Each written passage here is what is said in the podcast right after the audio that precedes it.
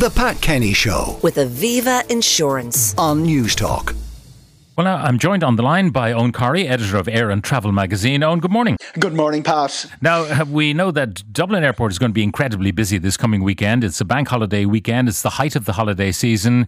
Uh, and they do have another problem lurking in the background, of which we shall speak in a moment, the Fingal County Indeed. Council decision yesterday. But first of all, what's in store for passengers this weekend? Busy weekend, uh, probably the busiest since, uh, most likely the busiest since pre-pandemic. Um, Sunday is going to be the busiest day of the year. The way the pattern works out um, in recent years and pre-pandemic was that June, uh, just at the end of the school holiday, was tended to be the busiest day. Our record is just over one hundred eighteen thousand passengers to the airport in one day, and that would be in twenty nineteen and the last uh, Friday in June. Sunday is going to uh, come and probably not exceed that, but we're nibbling close to uh, one hundred twenty thousand passengers getting through the airport, about three hundred fifty takeoffs, three hundred fifty landings. Uh, busy day, and uh, w- Dublin Airport would have, you know, had a really grim summer last year, but they have managed to keep security queues, everything uh, humming, operating. They've managed to replace a lot of the franchises, get the food in order, get the toilet cleaning, yeah. those sort of things in order. The one area, of course, is the car park. Uh, car park blue, uh, the long term is still available. Red is full, uh, and the short terms, but they're expensive. Yeah, and they never resolved that uh, quick park uh, parking uh, standoff uh, about whether or not they could buy it and open it up again. And they were refused the rights to even rent it uh, by the owners for some reason for the summer hauls. Uh, so that is still the six thousand space deficit.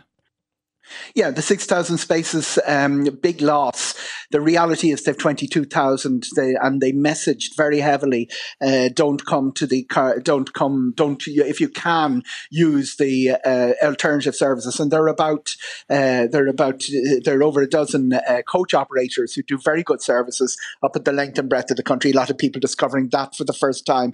The reality is that uh, the, you know, the, it was a bureaucratic obstacle that came up. A couple of bureaucratic obstacles that came up with uh, with freeing those uh, quick park spaces. They need to be cleared up um, for next year. But it does look like we're you know we're we're into August. We're coming to this the peak day.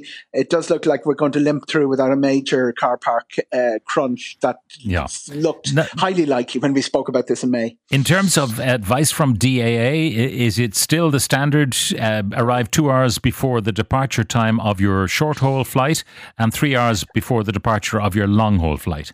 Very much, and without with the added proviso, don't arrive too early. People arriving too early was as big a problem as the latecomers, and that uh, that has eased massively. Everybody who's been to the airport, I mean, there was a lot uh, of people going through the airport for the first time in a long time post-pandemic, and uh, a lot of the The uh, um, people arriving too early problem has abated as well.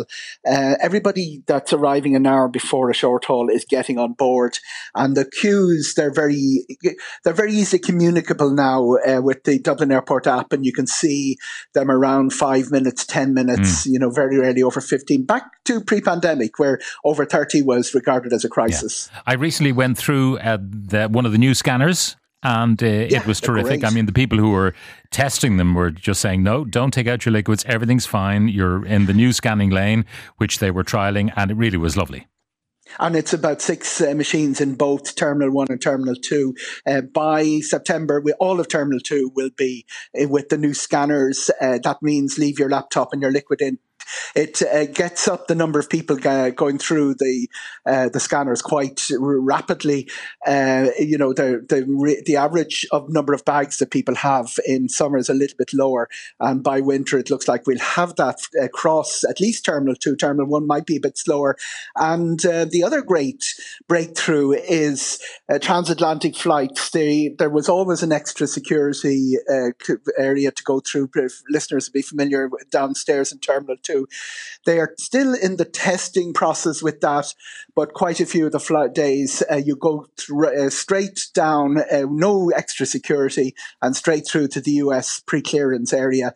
It, that's been a big, big benefit, and a, and a, it's not it's not uh, you know it, it's it's an inconvenience, but the amount of stress it reduces and takes off uh, a, a yeah. family travelling is enormous. I, I presume they will still have those random checks. Uh, you know, I've been stopped a number Very of times much. over the years, and they find nothing in the.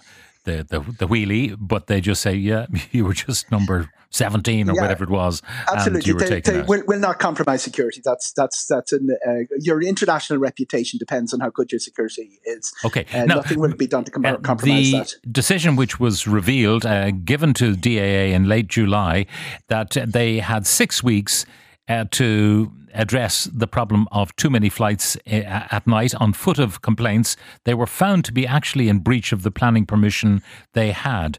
Now, I said yesterday on this programme when the news broke that it was a Solomon-like decision. They gave them six weeks. In other words, get through the busiest time of the year uh, and then you have to have it sorted. Um, what is the implication of this? Would it be that it was so simple as that, that Solomon might have uh, taken a sword and everything would be solved?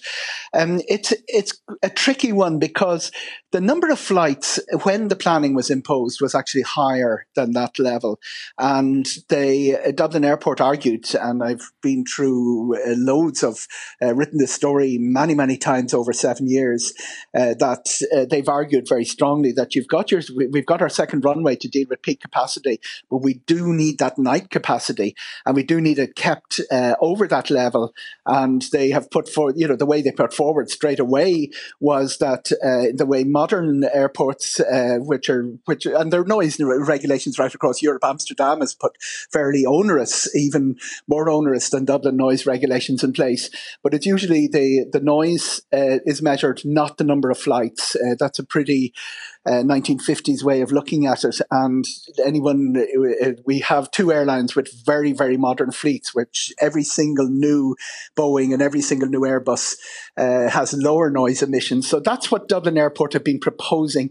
They don't exceed the number every night. They just, it was balanced out.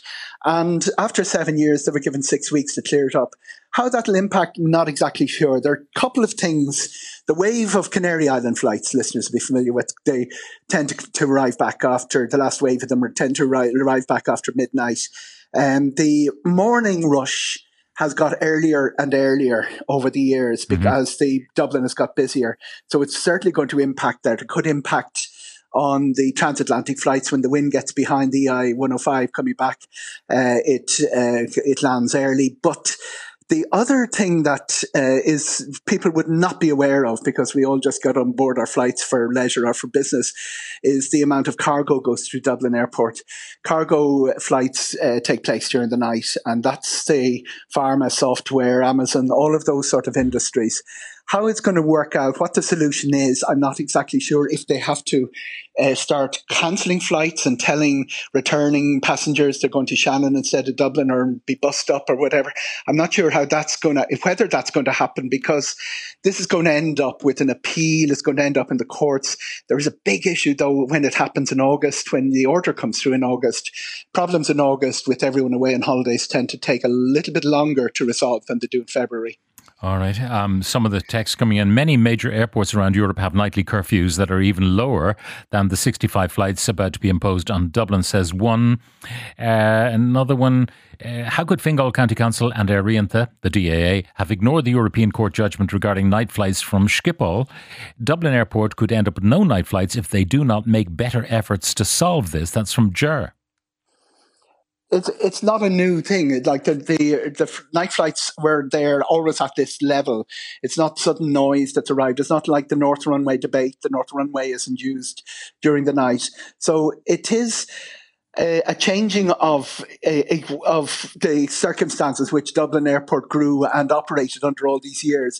Schiphol is the most extreme example. There are other extreme examples around the world. Uh, Sydney closes its airport uh, during the night, which is Uh, a bit dramatic and a, and a very great inconvenience for people trying to check in for a long-haul flight. But uh, is that the way to go, or is there uh, an easier compromise to be worked out? Because we are uh, in a way Schiphol is not, Schiphol is not, we are uh, very dependent, uh, not just for uh, our connectivity and for uh, people tra- people travelling through the airport, but as an island, we're very, very heavily dependent on those on that cargo. Yeah. Uh, th- of course, th- I'm sure you're going to get a text in now from the West saying, Shannon's tongue is hanging out for more business. Uh, why can't some of this be diverted? A good proportion of this be diverted to Shannon. Obviously, if we had anything like uh, the rail networks that the middle the middle of Europe enjoys, uh, Shannon would be a very viable option yeah. for most of the population of Ireland. But we can't, we don't even have a spur onto the Dart yeah. for, from Dublin Airport as it stands. Well, you could uh, upgrade the Baldonnell runway, bring all the cargo in there, bring it straight to the Amazon warehouse, uh, and off you Land go. Land is on the uh, um, Amazon warehouse next door. I know what you mean. Yeah. Eoghan Corry, editor of Air and Travel Magazine, thank you very much uh, for joining us. The Pat Kenny Show with Aviva Insurance on News Talk.